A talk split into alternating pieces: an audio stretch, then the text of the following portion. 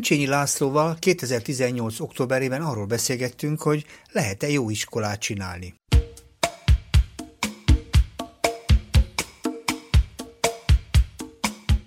Jó estét kívánok, Szabó András vagyok, sok szeretettel köszöntelek a stúdióban. Én is tégedet is, és a hallgatókat is. Örülök, hogy eljöttél, és természetesen egy olyan témával kezdünk, amely egyrészt a profilod, másrészt pedig napi renden van. Egyébként szerintem naponta lehet mindig egy új és új oktatással kapcsolatos híreket hallani, folyamatosan csikorog a világ, és amióta a világot ismerem, egyfolytában oktatásról szól a történet. Én nem is értem, hogy miért. Tehát nem is értem, hogy miért nem tudunk egyszer megállapodni valahogy ezzel az egész oktatásügyel. Nem tudsz nekem ebben segíteni? Hát úgy gondolom, vagy, vagy a, a tudásom arról szól, hogy persze vannak nyugodtabb korszakai az emberiség történetének, ahol fél évszázadig, évszázadig sok minden nem történik, vagy, vagy nem is veszték észre, hogy történt valami, mhm. aztán akkor egyszer csak valami robbant a, akár a gyerekek világában is. A, úgyhogy én ezt azért alapvetően a 20. századtól számított időktől gondolom, hogy egyáltalán így válik kérdésé, hogy lehet-e jó iskolát csinálni, hogy a, a felvetődik az a kérdés, hogy van jó iskola is, meg rossz iskola is van.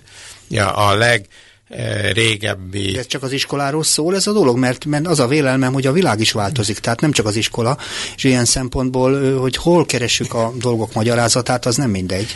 Persze, csak a, a, amíg ugye egyértelmű az a dolog, hogy e, valamilyen célhoz, majd azért mindjárt mondom, hogy mire gondolok, eljutni jóformán egyetlen lehetőség van az iskola, e, olyan, amilyen, addig kevésbé merült fel a gyerekeiket iskolába küldő szülőknél, pláne nem, a gyerekek azért az mindig ezt egy kicsit bonyolultabban élték meg, uh-huh. hogy akár lehetne más, milyen is, csak, csak mondom, a legősibb adatunk egy iskolaszerű intézményről, most iktassuk ki a két dolgot iktassunk ki a, a ősembernek azokat a gesztusaikat, amikor a képletesen mondom, üldözik a zsákmány állatot, és mhm. akkor a, uh-huh. rászól valamilyen még artikulálatlan hangon a horda vezére a ott lábatlankodó kicsire, hogy menjinen a csudába. Uh-huh. Ezt nem tudom, hogyan mondta, a csuda helyett milyen kifejezéseket használt. De elment a kicsi, akkor életben maradt, ha nem, akkor sajnos megsérülhetett. És aztán akkor jön a következő fokozat, amikor a,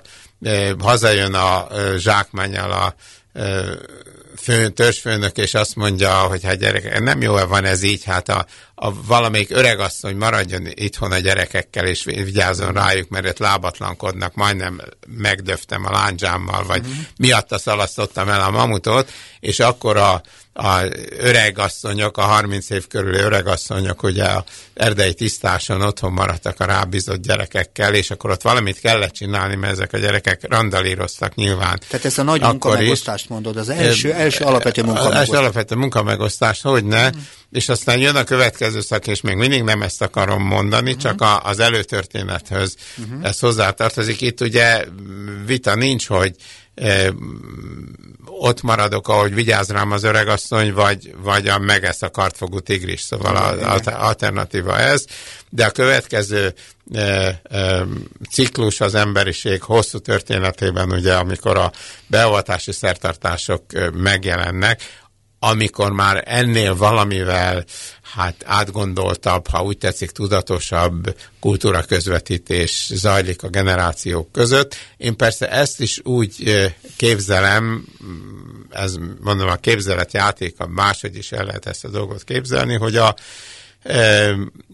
azt ugye tudjuk, hogy a mikor a lányoknál a felnőtté válás jelen jelentkeztek, az nagyon sok természeti népnél az valami tisztátalansága járt együtt, el kellett különíteni ezeket a leánykákat, uh-huh. és ott megint bementek az erdőbe valahol távol a többiektől, megint rá kellett bízni őket valamilyen öregasszonyra. Uh-huh. A, ez olyan, mint a bátorság próba cserkészetnél, uh-huh. hogy hát ezek a lányok félhettek ott a sötétbe, a kartfogó tigris vonyított, a nem tudom, a bagoly az huhogott, ott a, sok minden történt, és hát akkor ez a derék néni mit tehetett? Hát elkezdett mesélni. Uh-huh.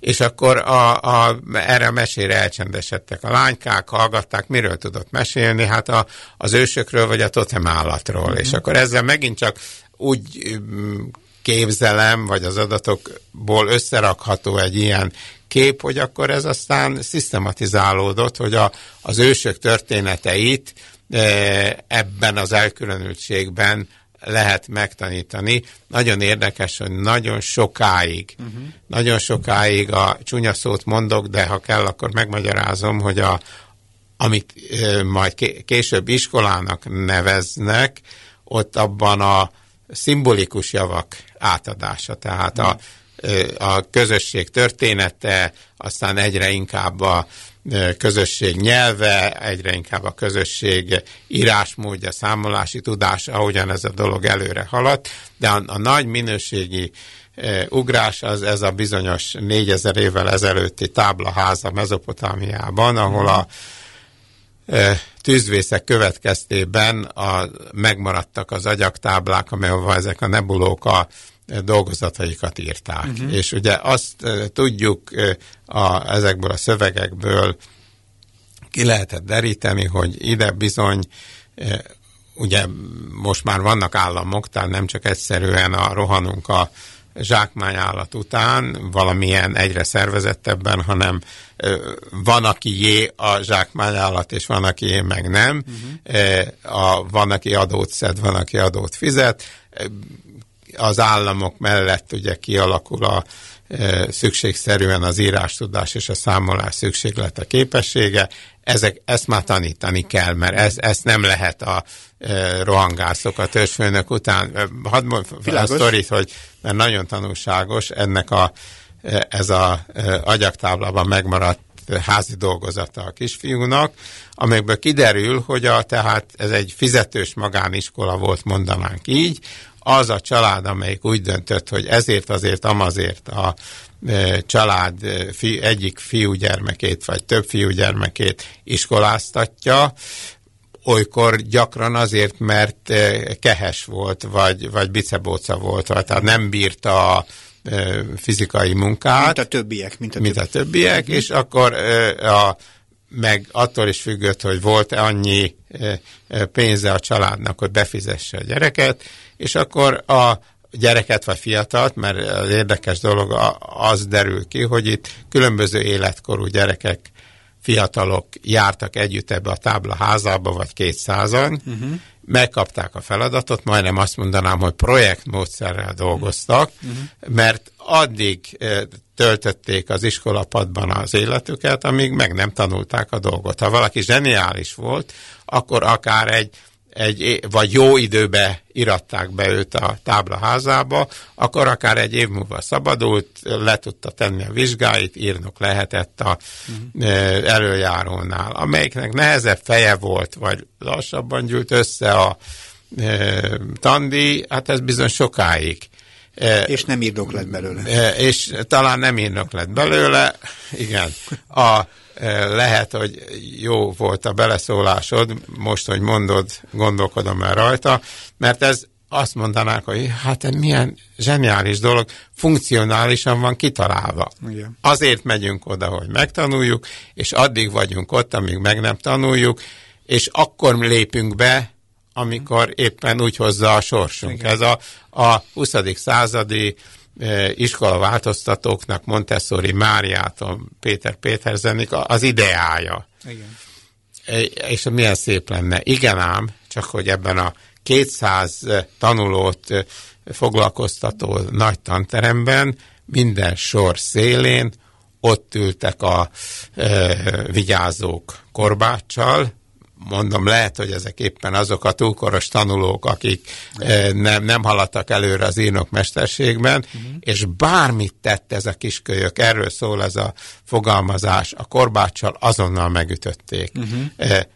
A társához szólt, megütött, eltévesztette a betűt, a betű embere megütött, uh-huh. panaszolja, panaszolja, telepanasszal a gyerek, uh-huh a poén is gyönyörű, egy járókelőnek mondja el ezt, ez egy ilyen fiktív fogalmazás, hogy hát állandóan vernek engem ebben a táblaházában, de hát ugye apám azt akarja, hogy elő társadalmilag mobilizálódjam, ugye már ne a földet túrjam, mint apám, ugye, mondták, a, mikor én pályakezdő voltam a 70-es években a TS paraszt szülők a gyerekeiknek, hogy tanulj fiam, hogy ne TS paraszt legyél, mint apád. Uh-huh. Valami ilyen parancsal küldhették ezt a e, mezopotámiai fiúcskát is, és akkor azt mondja a járókelő, hogy hát hívjátok meg a táblaházának atyát, így hívták a tanítómestert, mondanám családlátogatásra. Uh-huh. és e, megtörténik, a családlátogatáson olajjal megmossa az asszony a e, táblaházának atyának lábát, uh-huh. megkapja a járandóságát, talán egy kicsit többet is, amikor az meg a 80-as években volt, amikor a Dohány utca iskolában e, drámapedagógiai eszközökkel rekonstruált uh-huh tuk, rekonstruálták a gyerekek ezt a sztorit. Uh-huh. A, idáig szólt a történet, mondta a színész, és innentől kezdve improvizáljuk a családlátogatást. Hát valami felettébb nevetséges dolog volt. Hozta anyuka a konyakot, mint, mint egy mai családlátogatáson. A, a apuka ugyanúgy eljátszott azt, hogy na majd én megfenyítem a gyereket, de tény az, hogy az eredeti történet, tehát az agyaktáblára ért történet azzal zárul, hogy másnap nem bántották a gyereket. No, itt kezdődik az iskola bűnbeesése.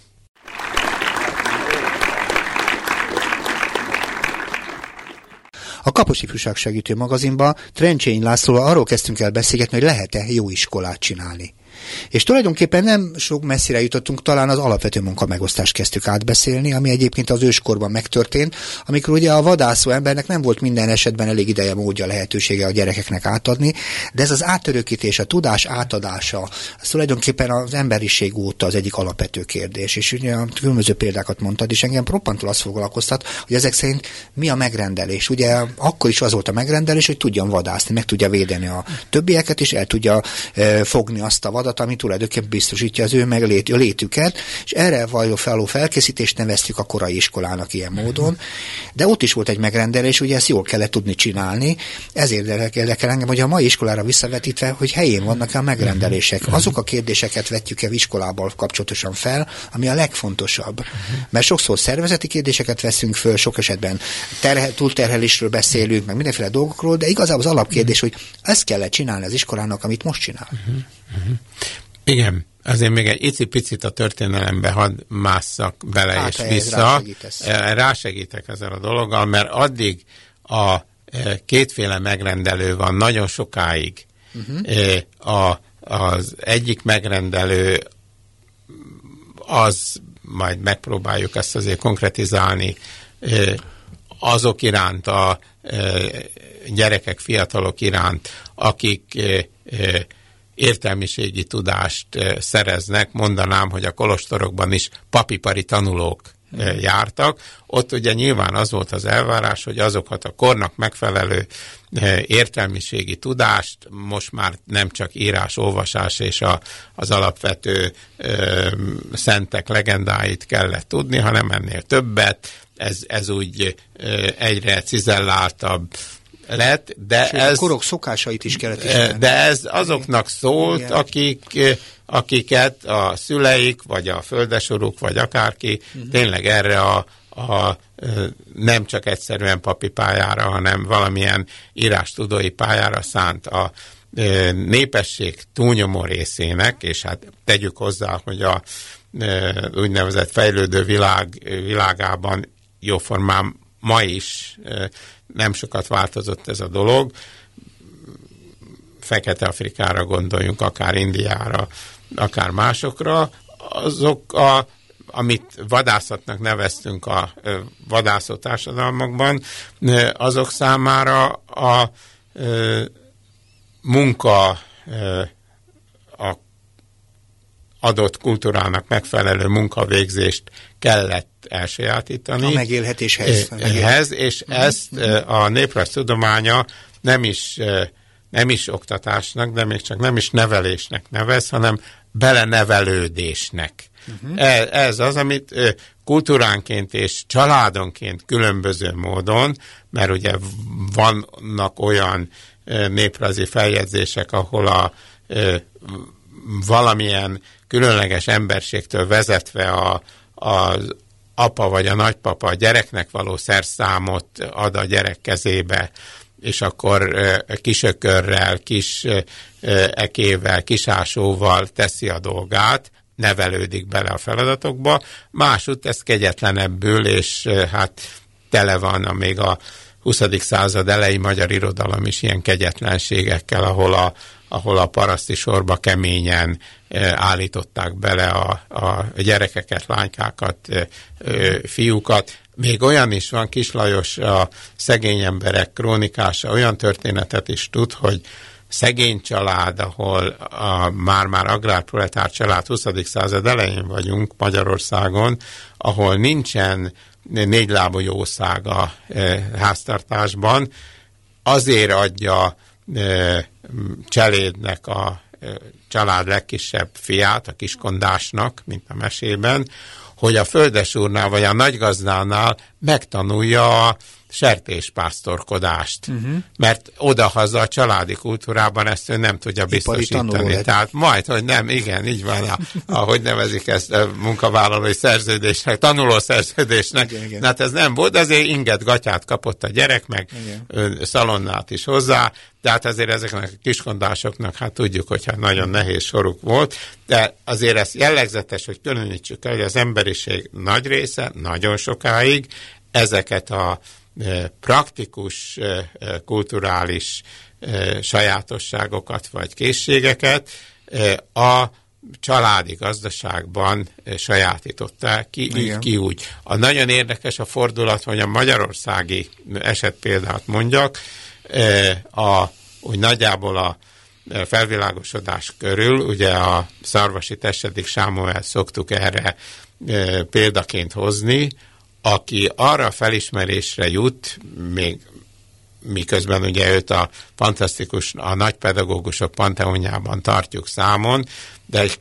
klasszikus közgazdasági felismeréshez jut, hogy a büdös életben nem fog felzárkozni a magyar mezőgazdasága e, e, Európa akkor korszerű mezőgazdaságához, ha a mezőgazdasági kultúra csak ezt az apáról fiúra, ezt a folklorisztikus átadási struktúrát ismétli, ismétli, mert ebből nem lesz bő, a tudás bővített újratermelése. Mit kell?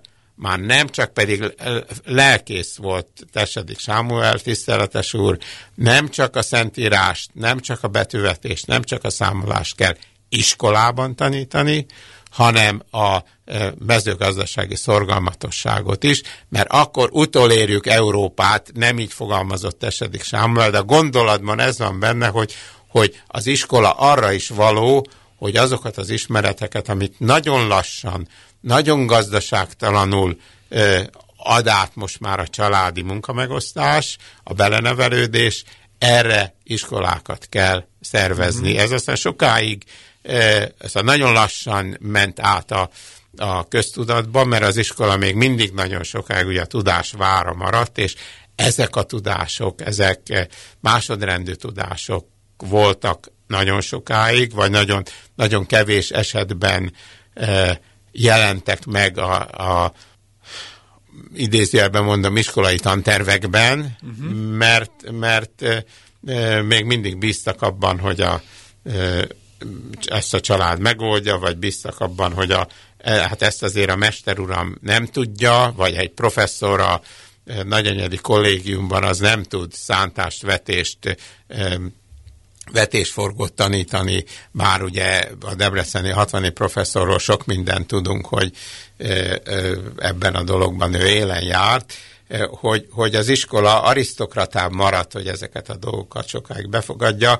Eh, egy nagyot ugrottunk, kihagytuk a, eh, ha már itt a Debreceni kollégium szóba jött a reformáció ellen reformáció küzdelmét. 17. Igen, csak ugye belemegyünk igen. a történelme, egyet igen. fontos egyébként találni, hogy általában az iskola, most ezeken a igen. példákon keresztül nyilván nem mindig ilyen igen. volt az iskola, de ezekben a példákban mindenképpen reagált a társadalmi környezetre. Tehát próbált úgy reagálni, és próbált megfelelni, mert amit mondtál a tesedik példájában is, az arról szólt, hogy az a korszerű igen. A, a tudás, ami több, mint amit otthonról átveszünk, hanem az a tudás a mezőgazdaság szempontjából, amelyik egy csomó más tapasztalatot is bevisz a tudásba, és ez a fajta reagálunk a környezetre, ezt keresem ez, én a mai iskolánál hát, hogyne, is. hogyne, hogyne. Na most a tesedik nem egy sikertörténet, ő a uh-huh.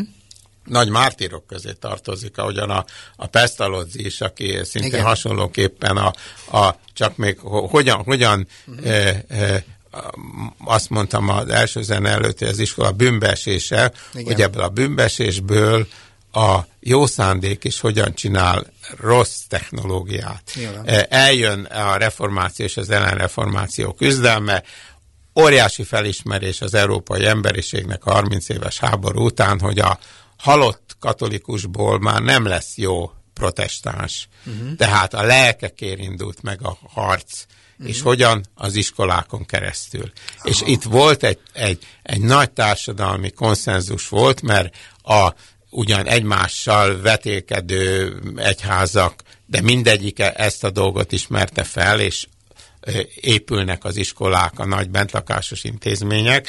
A polgárosodó társadalmak is örültek, mert Szóval megjelenik a kötelező iskolába járás gondolata. Tulajdonképpen Apácainál, Koméniusnál, hogy az mindenkinek szükséges, és mindenkinek lehetséges. Uh-huh. De abban a pillanatban, amikor már nem a értelmiségi elit utánpótlását biztosítja az iskola egyre gyakrabban iskolának nevezett intézmény, hanem a társadalmi megrendelés arról szól, hogy valamit mindenkinek kell. Tehát a tömegoktatás? Még, ma, ma, ma az jön majd, majd hozzáteszem, hogy a nagy uralkodók, akik nagy oktatási rendszereket csináltak mögöttük, mindenütt ott van a egy titkos hátsó szándék. Hát ugye a, a Nagy Frigyes miért akart jó iskolarendszert Poroszországban? Hogy övé legyen a világ legjobb hadserege. Hogy lesz a világ legjobb hadserege nála, ha írástudó baka megy a ágyú mellé tüzérnek, mert neki már nem kell elmagyarázni a derékszöget, vagy egyéb, ami tüzérséghez szükséges. Mit akar e, e, nagy Katalin cárnő Oroszországban. Hát a, a szibériai őserdőkben vadon élő emberek birodalommá civilizálását, és hát más viszonyok közepette, de Mária Terézia is ezért rendeli el az iskolákat, hogy a Bécshez hű és a bocskoros mocsarakban élő magyar jobbágyból, hát jó alatvaló legyen Bécs számára, aki tud németül, buta példát szoktam mondani, a társadalmi megrendelés, ez egy kicsit későbbről származik, de ugye nálunk Magyarországon nagyon összetorlódtak az esztendők. Mhm. Betyárság felszámolása. Uh-huh. Most csak képletesen mondom, hogyha kiteszik a, hort, a hortobágyi csárdára a plakátot, hogy ezer arany adatik annak, aki Rózsa Sándort lebuktatja és föladja élve vagy halva, Hát, hogyha kocsmában, csárdában üldögélő ö, ö, pásztorok nem tudnak olvasni, akkor hiába rakom ki a plakátot. Tehát a, egy modern államigazgatásnak olyan, most ez egy szimbólum volt, olyan tudásra van szüksége, amit, ami most már mindenki számára tudás lesz, és ez volt egy pillanat, hogy mindenki akarta, csak baromi nehéz volt megcsinálni, és e- e- ehhez jött a, e, mindjárt adhatod a zenét, ehhez jött a Comenius, még nem adom, még aki, vagyok kíváncsi. Aki, aki lényegében szabadalmaztatta, hogy a szemben a korábbi vegyes életkorú e, iskolásokkal, hogy hát sokkal egyszerűbb, ha már mindenki ott van, az is, aki nem motivált. A Sárospataki kollégium házirendjébe az van benne, hogy a e, orrodat süvegetbe törölni nem szabad. Uh-huh. Tessék elképzelni, azért kerül ez a házi rendbe, mert nyilván jöttek a süttyő legénykék, és az orrukat és a, a süvegetbe törölték. Sőt, az is benne van a Sárospataki házi rendben, hogy a 17. században vagyunk, hogy az iskolában szellenteni nem szabad. El lehet képzelni, micsoda penetráns bűz lehetett a híres nevezetes Pataki kollégiumban. Nem akarom megbántani a, a jeles pataki diákokat, de hát azért kellett ezt a házirendbe szabályozni. Aha. Tehát azt mondja Comenius, hogy a sokkal jobban, hatékonyabbak tudunk lenni, hogyha e, 1 méter 20 centis gyerekeket ültetünk egy osztályba, 1 méter 50 centis, most képletesen mondom, a második osztályba, és így tovább, és így tovább. Uh-huh. Feltalálja az osztályt, uh-huh. mert ez egy új technológia. A generációs osztályt, mert... A ugye... generációs osztályt, igen. igen. Ez egy új technológia, ami arra jó, ha mindenki ott van, könnyebb. Feltalálja a tanítási órát. Uh-huh. Hogy hát mégiscsak jobban haladnának ezek a nebulók, hogyha eh, matematika óra után egy óra múlva grammatika lenne, eh, utána egy óra múlva filozófia lenne, mert ez egy korai pszichológiai felismerés. Tudod, miket mondasz? Olyat mondasz, ami arról szól, hogy jelen van minden lehetséges válasz az oktatásban, ha jó a megrendelés. Te ezt mondod? Hát Tehát én, jelen... én e- ezt, ezt mondom, uh-huh. csak aztán az iskolának van egy olyan sajátossága, hogy ezek a egy idő múltán ezek megszilárdulnak, és azt a látszatot keltik, mintha ez az iskola örökkön való sajátossága lenne. A, ugorjunk a kommunisztra, a jezsuitákra. Elműködtek ezek a korai iskolák uh-huh.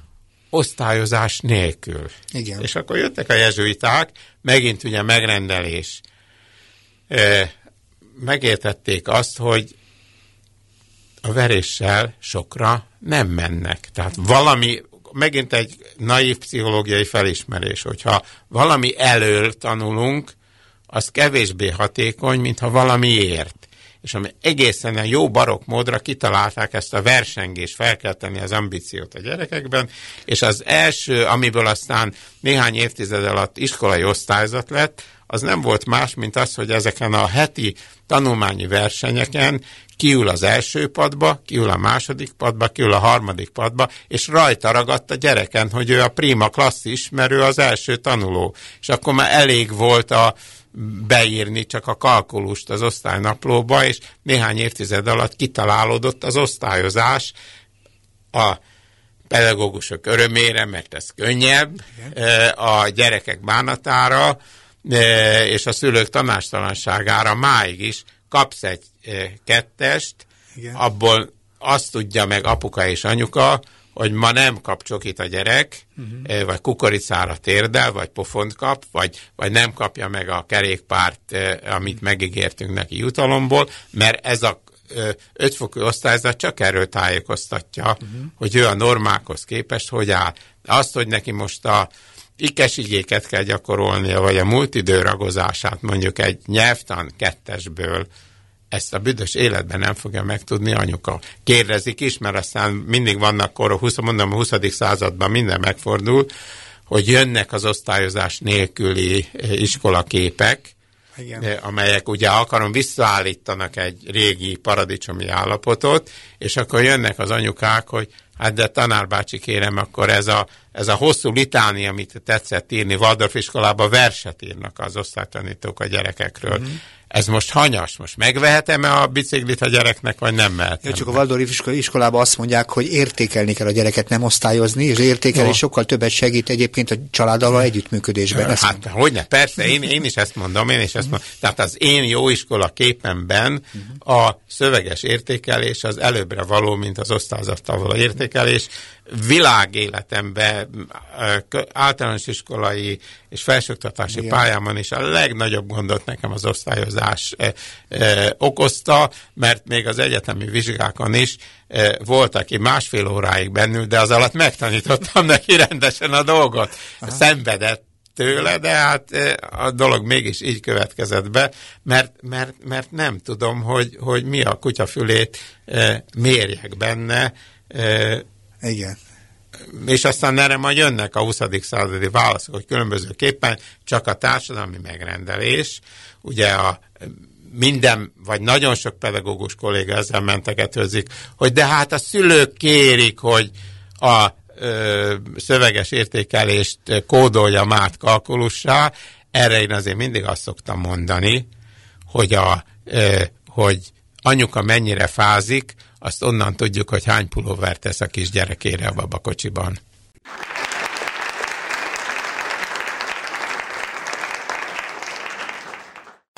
Kapocsi Segítő magazinban Trencsén László egyetemi tanárral arról kezdtünk el beszélgetni, lehet-e jó iskolát csinálni, és bejártuk egyébként az elmúlt fél órába, sőt talán hármegyed órába is a nevelés történet különböző stációit, mert azt próbáltuk összerakni, hogy a megrendelés hogyan def alakítja át az iskolát, és ebben az átalakuló iskolában felfedezünk egy csomó iskolai fogást, ezek a fogások tulajdonképpen egyrészt már megjelentek a generációs osztályokban, megjelentek a tantárgyakban, megjelentek a motivációban, vagy egymás versengésben feltétlenül, feltétlenül megjelentek az osztályzásban. Tulajdonképpen minden olyan kelléket összeraktunk tulajdonképpen, ami arról szól, hogy a pedagógia megfelelő eszközökkel rendelkezzen megfelelni a megrendelésnek, és ugyanakkor az a legelején is feltett kérdés, hogy ez a mai világ ugyanakkor csikorog, leginkább az ügyben, hogy valahogy nem tud összhangban lenni a megrendelése, más az élet és más az iskola. És már bocsánat, ebben az értelemben nem az élet tehet róla, hogy nem olyan az iskola.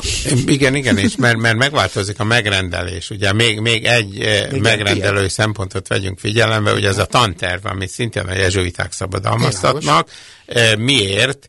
Azért, hogy a, a hatalmas, ugye az egész világot behálózó jezsuita iskola rendszerben jól tudják a felügyelők ellenőrizni az iskolamestereket. Semmi másért. Uh-huh. Azért tudjam, október 30-a van, haladunk eh, 8 óra felé, akkor a főkapitány megnézte az óráját, tudom, nyugodt vagyok, hogy minden hetedik osztályban ma a kilencedik parancsolatot tanítják etika órán. Igen. És a felügyelő kiment, és azt látta, hogy nem, akkor meg lehetett büntetni az iskola mestert, hogy miért tért el a tantervtől. Ez minden tantervnek tulajdonképpen ez a egy újabb átkok, vagy egy újabb bűnbeesés. Uh-huh. És akkor a megrendelések változtak, az, azért emlegetem én állandóan a 20. századot, mert, mert a 20. századra ez a nyugodt viszonylag nyugodt 17., 18., 19. század, azért ott volt egy és más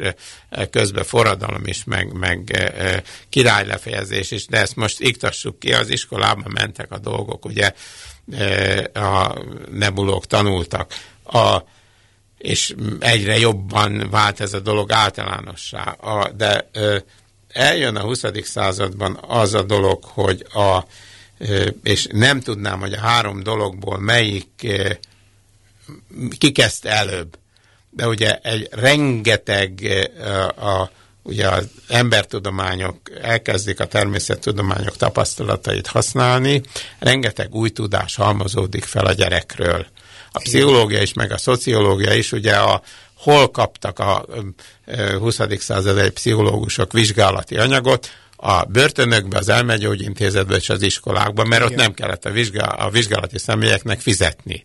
Cserébe ugye szolgáltattak a gyerek pszichikus fejlődéséről rengeteg mindent, ami a Comenius naív, és a maga korában korszerű életkori pszichológiáját teljesen átírta. Uh-huh. A szociológia is ugye hát egyre másra ugye a döbben rá, hogy a iskolában rosszul haladó gyereknek jó lenne megkaparni a társadalmi hovatartozását és a helyét a társadalmi struktúrában, és lehet, hogy az jobban magyarázza, mint az úgymond a képességei.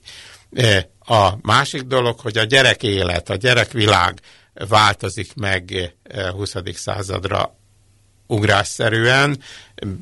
Jó, ugrásszerűen tegyük hozzá, hogy persze a közép-európai térségben azért a kiskondás még a 20. század közepén, sőt, olykor még a második világháború után is tudott kiskondás maradni, szocializmus ide vagy szocializmus oda. Szerencsétlen Borbé Szilárdnak a önéletrajzi regénye, hát ugye erről hát sok mindent el tud mondani, de azért mégis alapjába véve a európai világban a nagyvárosi társadalom kialakul, ahol az egyház kevésbé tudja ellenőrizni a, a gyerekeket, a családok kevésbé tudják, és hát a gyerekmunka is azért fokról fokra, most megint nem a e, kínai bugyi készítő hmm. illegális műhelyekről e, vagy beszélek, a vagy a gyémántbányákról hmm. Sierra Leone-ban, hanem Európában a gyerekmunka is vissza szorul, mert az a technológia, amivel a modern gyártási folyamatok a 20. századra megjelennek, azok már a nem uh-huh. igen tudnak mit kezdeni a gyerekmunkával. Igen. József Attila szegény és egy gyárba dolgozott, mert a forgót árult meg, patogatott kukoricát a moziban, ugye azzal uh-huh. kereste a kenyerét, tehát ez egy egészen új helyzet, ö, ö, amelyikre új válaszokat kell adni, és a harmadik dolog, ez, ez egy jellegzetesen 20. század elejé gondolat, az úgy mondanám, hogy az új kultusza, hogy ami régi, rádobni mindent, ami régi, antikócska, új Isten szót hozzátok emberek, mm. szabad-e új időknek új dalaival betörni a bocsánat, hogy nem szépen idézek, de hogy, de hogy a, az új kultusza a 20. század elején, ahogyan ezt a futuristák leginkább uh-huh. keleten is, meg nyugaton is megjelenítették, hogy az a jó, ami új, és Igen. ami, ami régi, az, az ócska, az, az eldobandó, lecserélendő. Ez a három megrendelés e, e, formálta át e, az iskolát úgy, hogy e, vagy megkövesült és kitartott, maradt, és akkor úgy járt, mint Novák Antal tanár úr az aranysárkányban, hogy agyonverik a e, bukott diákok, vagy mint a Moritz forraborban, hogy ott csak csufát eszik, ugye a uh-huh. e, Józsiás nevű tanárurat, hogy felakasztják a kecskéjét, tehát ha nem tudott, tudta követni, ha tudta követni, akkor kialakultak azok a különböző reformműhelyek, amelyek ezekre a tapasztalatokra egy egészen más iskolát uh-huh. képzeltek el, majd ezeknek az iskolaképeknek, ők azért nagyon sokáig, a Montessori is, a, a maga módján a Steiner is, aki a Waldorf iskolát alapította, hát ő korán meghalt, tehát Rudolf, nem igen. tudott igazán, mint nagy reformer kibontakozni, de azért a, ne is beszéljünk a, az oroszokról, akik ugye hát a e, Szovjet-Oroszországban még hatalomra is kerültek, hogy úgy képzelték, hogy majd az a metódus, amit mi megfogalmaztunk, kitaláltunk. Szegény Nagy László, ugye, a mi Nagy Lászlónk a gyermektanulmányozó, ugye a, meg volt arról győződve, hogy a tanácsköztársaság csak arra vár, hogy az ő iskola reformját megvalósítsa. Igen. E, e, hát tudjuk, hogy nem egészen ez történt a tanácsköztársaság rövid ezt, e, hónapjai vagy hetei alatt, de elég az hozzá, hogy aztán később a következő nemzedék megbékélt azzal, hogy vannak közös vonások, de átfogó reformmal az iskolát nem lehet ma már e, egységesen újjá szervezni. Mondom, megprób- Szovjet-Oroszországban megpróbálták, ott kötelező Igen. lett a reformpedagógia alkalmazása, egészen addig még a kiváló pedagógus, ezt iróniával mondom, Josif Iszárjonovics a gulágra el nem küldte az egész bandát. Értem. Még szerencse, hogyha csak a gulágra is ki nem végeztette. A, tehát fokozatosan megtanult a, európai típusú kultúra, hogy ilyen átfogó reform nehéz, szinte megvalósíthatatlan, mert éppen azért, mert a megrendelők különböznek, hogy ez egy, ez egy differenciált társadalom a 20. század második felére, aztán pláne. Uh-huh. Helyi társadalmak jelennek meg különböző értékekkel, és és azért egyre jobban artikulált értékekkel, ami ugye nálunk úgy jelent meg a 70-es évek elején, hogy a, amikor elkezdték bírálni a egységes tantervet az oktatás szociológusok, hogy Hunnia és Pannonia, uh-huh. hogy ami a nem akarok egy helyiség, helységet sem megbántani, de hogy a kisvárdai gyereknek más tananyag kell, mint a Cimmer Feris Moson Magyaróvári gyereknek. Ez egy óriási felismerés, amelyikre az én válaszom most az, hogy, hogy lehet-e jó iskolát csinálni, csak akkor lehet, hogyha megrendelők jogai tiszteletben vannak tartva, hogy azt az iskolát csinálják meg, amivel ő elégedettek, és a megrendelők között, ezt nem tudom megkerülni, az állam csak az egyike a megrendelőknek. Ez nagyon fontos, amit mondasz, mert egyfolytában, amikor ezt mondtad, hogy nem lehet egy megrendelés, meg egy kompakt történet, és ezzel kezdtem egy kicsit egyetérteni, ugyanakkor kezdtem azt is gondolni, hogy hogy van az, hogy Európában vannak jó államok, akik jobban reagálnak az oktatásaikkal, a, a kor kihívásainak megpróbálnak jól reagálni, és van, ahol olyan nehézkes, mint a miénké.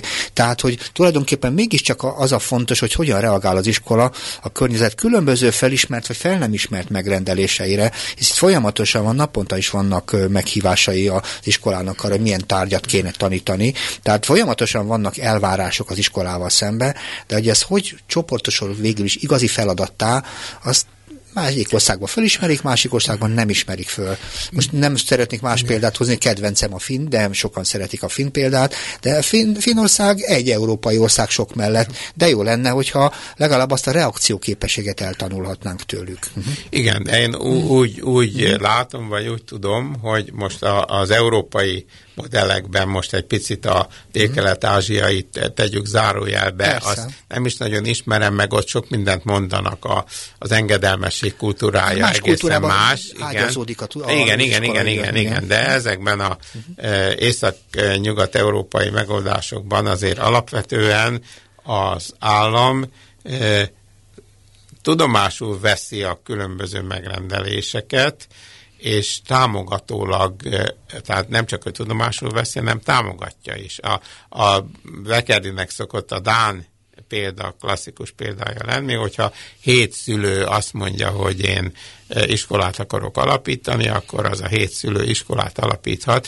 és ugyanazt az állami támogatást kapja, mint az 1200 fős nagy modern lakótelepi Dánia iskola, mert egyébként felnőtt oktatásban és a skandinávok ezügyben hát hihetetlen nyitottak a, ezekre a társadalmi civil megrendelésekre, de a tanulókör mozgalom, ami a kicsit hasonlít a népfőiskolákra, csak még civilebb, uh-huh. azt mondják, akik ilyen helyekre jártak, hogy a, ha tíz családfő összeáll, és a lakáson tartanak úgynevezett tanulókört bármiről, a cserebogarak halhatatlanságáról, vagy a csillagok állásáról, vagy a klíma felmelegedésről, vagy a szexuális életről, akkor kapnak egy állami támogatást, hogy ezt a tanulókört fenntartassák. Ez nálunk is megvan állami támogatás nélkül, mert ugye ma már a szülők jó pár lázadva az iskolával szemben már nem alternatív iskolába adják a gyerekeiket, hanem magántanulóként, olyan egyesületeket hoznak létre, és a magántanulós Igen. gyerekeket ezekben az egyesületekben járatva különböző pedagógiáknak Igen. állnak,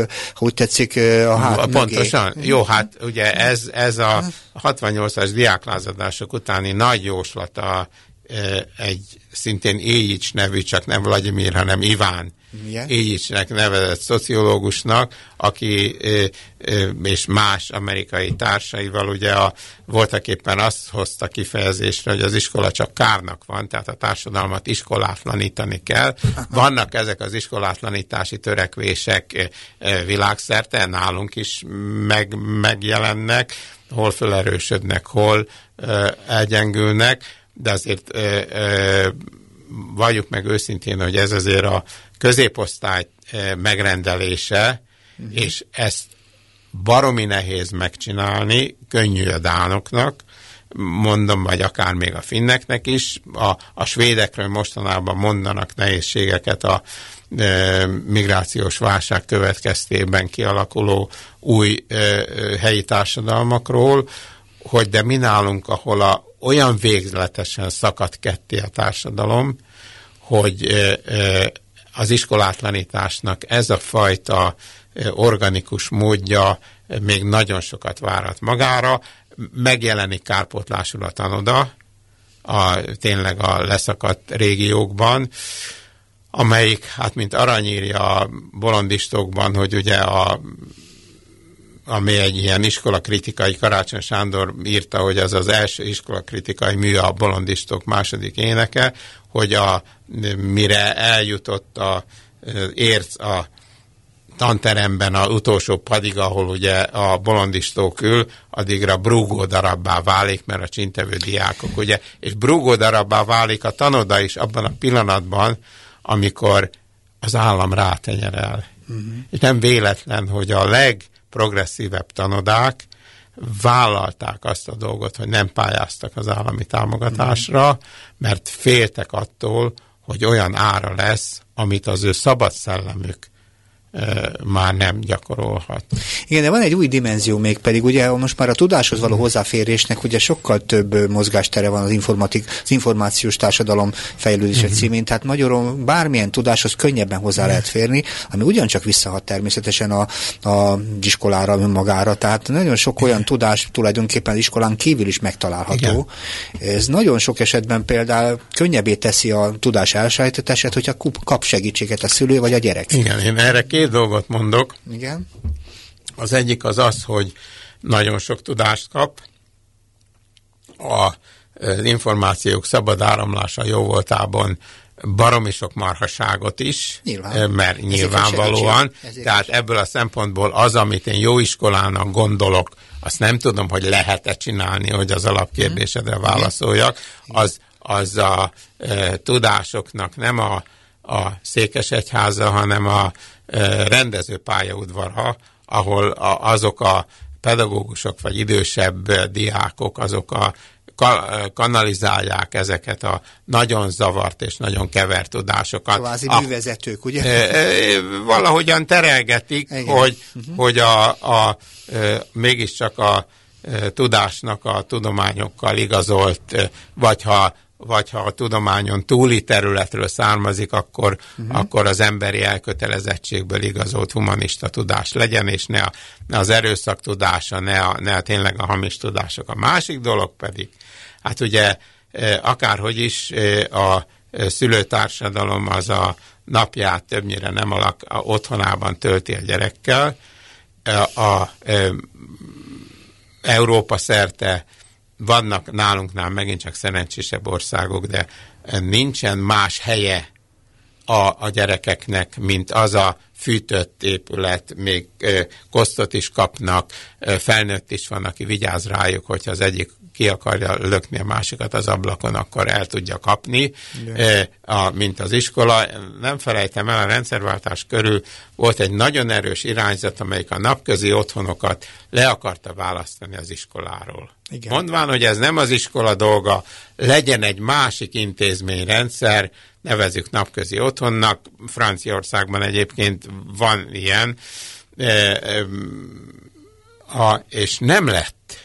Igen. Nem lett nem lett, ott maradt, ez a megrendelés is ott maradt az iskolán, mert hiszen egy fűtéssel meg lehetett oldani a délutáni bentartózkodást is, ugyanaz a pedagógus délután is tudott foglalkozni a gyerekkel. Sőt, ha, most már kötelező is négy óráig ott lenni, vagy volt Hozzáteszem, ha erre Igen. megtanítják, mert én úgy gondolom, ha, hogy lehet-e jó iskolát csinálni. Én a hm. egyetemen a játék és szabadidő szervező uh-huh. tanár, mestertanár utolsó évfolyamát tanítom, uh-huh mert úgy gondolom, hogy a jó iskolához egy szabadidő szervezőnek ugyanolyan szinten kell tudnia, mint egy fizikatanárnak, vagy a saját szakomat Ugyan. mondja, mint egy irodalomtanárnak. Hmm. Most ez nincsen, tehát délután marad az örjöngésé, vagy a iskolapadba való visszaültetésé, és ez már nem megrendelés.